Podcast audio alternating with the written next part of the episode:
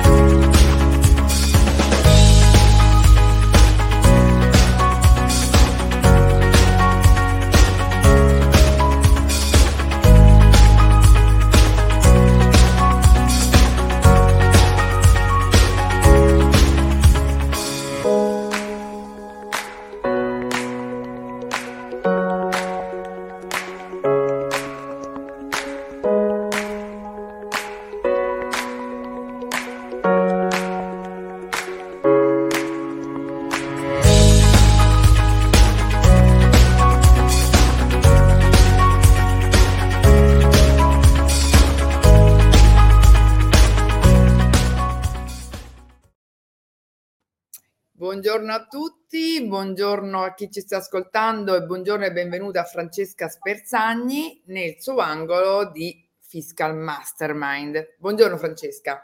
Buongiorno Monia, buongiorno a tutti, sono sempre contenta di partecipare alla, a questo business eh, coffee del, del martedì, sono sempre onorata. Grazie a te, devo dirti la verità che stiamo avendo tantissimi consensi perché come spesso diciamo, la tua materia è una materia abbastanza ostica, nel senso che raccontarla in maniera piacevole, perché è una materia che insomma in noi imprenditori suscita tutt'altro che la piacevolezza, ma soprattutto in maniera chiara e semplice. Molto spesso quando anche facciamo il business coffee in altri contesti ci arrivano domande abbastanza tecniche e questo la dice lunga sulla difficoltà di raccontare tutto quello che fai in una maniera comprensibile, non in maniera alla commercialistese, cioè nel senso in maniera molto molto semplice. Oggi continuiamo ad affrontare un argomento che avevamo già iniziato due settimane fa, perché ricordiamo che l'appuntamento con te è ogni due settimane, perché molto spesso, diciamo, arri- arrivare a Natale, arrivare alla fine dell'anno ha in sé sia la bellezza delle feste, sia la bellezza di fare bilanci, ma anche una spina nel fianco per tutti gli imprenditori che dovranno cominciare a capire come pagare tutte le tasse, ma soprattutto se funziona l'assetto societario che, che hanno realizzato. Quindi sempre di più la gente pensa che l'Eldorado, la fuga all'estero, sia la soluzione. Questo l'abbiamo introdotto due settimane fa. Tu hai già, devo dire, raccontato due o tre punti che ci hanno fatto riflettere sul fatto che non è tutto oro quello che luccica e per questo vogliamo continuare ad approfondire con te qualcosa che devo dire è sempre più frequente. Io ho sempre più amici imprenditori che disperati per le, le somme molto importanti da pagare a livello di tasse decidono di fare la fuga, prima c'era la fuga dei cervelli, la fuga delle partite IVA. Quindi oggi parliamo proprio, io ho dato il titolo partita IVA all'estero sì, partita IVA all'estero no, in realtà il titolo potrebbe essere aprire una società all'estero ha dei vantaggi e ha dei rischi. Dico bene Francesca?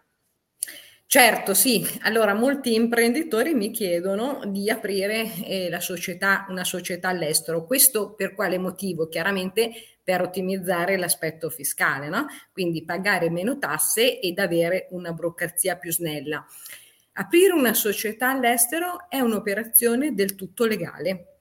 Però bisogna stare attenti, quindi valutare determinate caratteristiche. Quindi sicuramente richiede tempo, richiede un'adeguata pianificazione e l'investimento in risorse sia finanziarie e soprattutto di capitale umano, per cui, come diciamo sempre, rivolgetevi ad un professionista specializzato nella materia e non affidatevi al fai da te.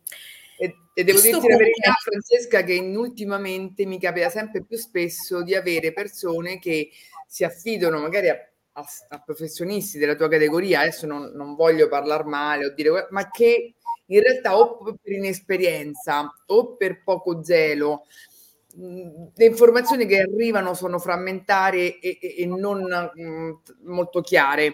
Quindi molto più spesso le persone si trovano a farmi domande che poi io giro a te, una su tutte.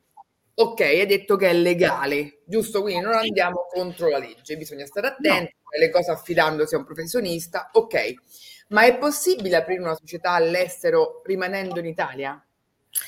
Allora, hai toccato proprio il tallone d'Achille.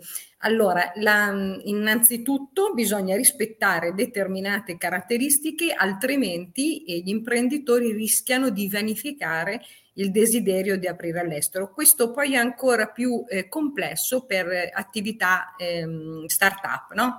attività che non hanno ancora uno storico. Diciamo che se non vengono rispettate determinate eh, condizioni si rischia eh, di incorrere in controversie, in contestazioni di esterovestizione. Cerchiamo di spiegare in maniera semplice che cos'è l'esterovestizione. Si ha quando una società simula una residenza fiscale all'estero, ma in realtà svolge la sua attività e consegue l'oggetto sociale in Italia. Facciamo un esempio l'imprenditore decide di aprire una società in un paese estero rimanendo sia socio che amministratore della società. Questo è proprio il tipico caso in cui si può incorrere in un accertamento, perché la società, pur avendo la sede eh, fiscale all'estero, non è una società estera al 100%. Per cui la società deve avere la residenza fiscale all'estero, deve ehm, chiaramente operare prettamente per mercati esteri e deve essere ehm, amministrata da un manager che risiede all'estero. L'imprenditore in tal caso può essere socio della società, semplicemente socio della società senza variare la residenza, quindi non deve spostare la sua residenza in un paese nel paese estero. Questo, questo è, per esempio, è una delle strade percorribili. Altra cosa che voglio sempre far notare, eh, mi chiedono, beh, apro un e-commerce. Attenzione, sì. perché anche eh, per quanto riguarda l'e-commerce all'estero, se il portale online riguarda il mercato italiano, anche questo è uno di quei casi per cui si può incorrere in un accertamento. Allora voi eh, direte, ma e allora cosa facciamo?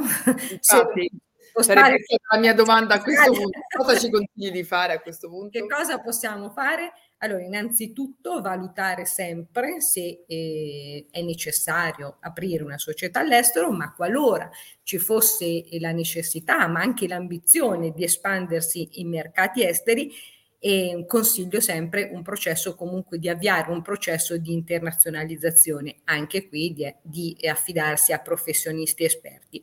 Oppure nel caso in cui ci siano le dimensioni sufficienti, eh, creare un gruppo multinazionale. Però anche in questo caso attenzione perché eh, gli investimenti in risorse finanziarie sono ingenti. Eh, Quindi, questo sono approfondire, no? Perché diciamo che il focus per andare a aprire una società all'estero è pagare meno tasse, però forse è quello che molti imprenditori sottovalutano che per fare questo passaggio bisogna essere almeno all'inizio forti da un punto di vista economico, perché comunque non è un passaggio indolore da, un, da quel punto di vista, giusto? Certo, certo. Come eh, ti ho detto, ovviamente eh, richiedono mh, investimenti in risorse finanziarie, ma soprattutto anche in capitale umano. Deve, l'attività eh, viene svolta prevalentemente chiaramente all'estero, per cui personale che lavora all'estero, man- manager che ha la residenza fiscale all'estero, è tutta una struttura che deve funzionare chiaramente all'estero. Però eh, spesso mi chiedono, ma e allora in quali paesi possiamo andare? Anche qua eh, ovviamente lo spazio è limitato, non possiamo elencare tutti i paesi, però a volte mi chiedono Singapore, sì, Singapore ha un sistema fiscale favorevole, ha una burocrazia sicuramente più ridotta, ma attenzione perché il costo della vita è più elevato. Pure per esempio mi dicono Stati Uniti, sì, Stati Uniti intanto ha una, sicuramente un mercato più innovativo, ma c'è un'elevata concorrenza e anche lì la normativa non è così eh, semplice. Oppure gli Emirati Arabi, questo, gli Emirati Arabi spesso è, una, è uno Senti, di quei paesi... Sento parlare invece di Gran Canarie, Fuerteventura, questi posti qui? Allora, per quanto riguarda la Spagna, diciamo che forse la Spagna ha una, un'aliquota IVA più bassa, e però mh, non è uno di quei paesi che c'è insomma tutta questa convenienza. E ti stavo dicendo Emirati Arabi perché spesso me lo chiedono Emirati Arabi ha eh, ovviamente degli, come, come, come, all'estero hanno infrastrutture moderne, molto moderne, una semplificazione di diciamo quasi zero tasse, però il costo della vita è elevato e in più ci sono anche delle normative che sono rigorose, per cui ecco attenzione e lo ripeto e lo ripeterò sempre, ehm, affidatevi a uno specialista, a uno studio che si occupa di internazionalizzazione sia dal punto di vista fiscale che da un punto di vista legale. Non eh, fate contratti presi da, da, internet e compilati così mm, col fai da te perché si rischia veramente di incorrere in sanzioni molto elevate. Molto, molto importante quello che hai detto. Altra domanda. Quindi, secondo te è possibile l'acquisto invece di una società che già esiste all'estero? Sì, è possibile. Allora, è possibile acquistare o società eh, che sono già esistenti ma che sono nuove, quindi che non abbiano mai fatto transazioni commerciali, oppure è possibile effett- eh, acquistare società eh, che hanno già fatto transazioni commerciali e questo perché? Ovviamente per ragioni di branding e per ragioni di solidità commerciale, ma anche in questo caso è necessario che affidarsi a un professionista che faccia una due diligence, cioè una verifica della società proprio per tutelare il, l'acquirente da eventuali, eh, esiste, all'eventuale esistenza di debiti erariali oppure di debiti anche verso i fornitori. Per cui come vedete eh, ritorna sempre questa, questa voglia, insomma, diciamo di eh, affidarsi a qualcuno che vi possa aiutare nella maniera corretta. Diciamo che, ricapitolando un po' quello che dici, in realtà ci sono molte possibilità per gli imprenditori di migrare all'estero fatto salvo che questa decisione avvenga dopo aver valutato davvero tutti i pro e i contro, perché a volte appare più eh, diciamo attraente andare all'estero, ma non si sanno poi le spese nascoste che non immaginiamo e che invece ci potrebbero colpire e limitare qualora facessimo il passo. Quindi per ovviare a questo, come dici sempre tu, è necessario magari prendere un appuntamento, una consulenza con una professionista del tuo settore che valuti tutti gli aspetti pro e contro insieme magari decidere qual è la cosa giusta per la persona. Questo perché lo diciamo? Perché non esiste una regola generale che vada bene per tutti gli imprenditori. Dipende da che tipo di, di società è, dipende dalle entrate, dipende dalla potenza economica, dipende da tante cose e come dici sempre tu non è possibile valutarlo in autonomia. Quindi è forse la cosa più ideale prima di prendere una decisione del genere domandare attraverso una consulenza a un, una persona esperta del settore qual è la strategia giusta perché è ovvio che il focus è riuscire a non fare al 50% con l'erario perché comunque altrimenti non sopravviviamo però poi dopo al limite siamo, siamo portati a fare delle scelte che lì per lì sembrano vantaggiose ma poi invece ci penalizzano ancora di più andando avanti da un punto di vista economico dico bene? Sì, certo, allora è quello che io dico sempre, sia dall'aprire la società all'estero che comunque noi oggi per lo spazio che abbiamo abbiamo cercato di semplificare, ma per qualunque tipo di operazione, abbiamo detto anche nelle puntate precedenti, anche aprire una società è, corre- è necessario una corretta pianificazione, quindi rivolgersi a uno specialista, a un consulente e dire eh, tutto quello che si vuole realizzare prima di aprire la società e quindi pianificare tutte le varie strategie che si vogliono perseguire durante la vita aziendale proprio per arrivare all'obiettivo. Questo è fondamentale in tutto, dalle operazioni più semplici alle operazioni ovviamente più complesse. Diciamo in tutte le attività imprenditoriali la pianificazione e quindi il saper avere la bussola nel saper dove voler andare e cosa fare per arrivarci è fondamentale. Intanto stanno arrivando tantissimi commenti, noi ricordiamo alle persone che ci stanno ascoltando che anche Francesca fa parte della nostra chat Telegram del Business Coffee dove inseriremo la diretta di oggi, il podcast che ne verrà creato. Questo perché? Perché questa chat ha insomma la volontà di poter rispondere ad alcune problematiche che gli imprenditori si trovano ad affrontare e con l'ausilio di due professionisti che insomma hanno sul campo già verificato e sbagliato prima, riusciamo a dare dei consigli utili a chi sta affrontando in maniera resiliente questo tipo di scelta. Io intanto ti ringrazio perché sei sempre molto attenta, molto chiara, molto preparata, quindi mh, mi, mi, fa molto piacere che tu abbia la possibilità di aiutare le persone che ci ascoltano, anzi eh, mh, condivido nel dire che scriveteci raccontateci quello di cui vi occupate e magari quelle cose che vorreste approfondire perché ogni 15 giorni Francesca ci regalerà un pochino del suo tempo. E io già ti preannuncio che avremo un altro incontro prima di Natale in cui ci faremo gli auguri ma comunque sarà praticamente non il prossimo venerdì, martedì ma ancora quello dopo.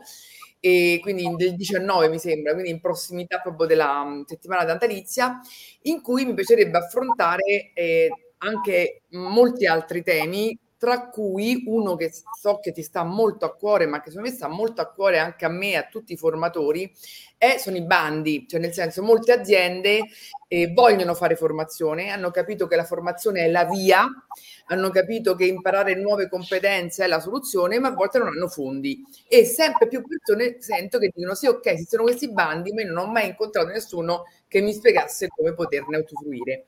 Quindi so che sei la persona adatta, spero ti faccia piacere di parlare di questo argomento. Certo, certo. E io ti ringrazio nel frattempo, saluto tutte le altre persone che ci stanno salutando, ci stanno, ti stanno facendo i complimenti e do appuntamento a martedì 19. Grazie Francesca e buon lavoro. Grazie Monia e grazie a tutti.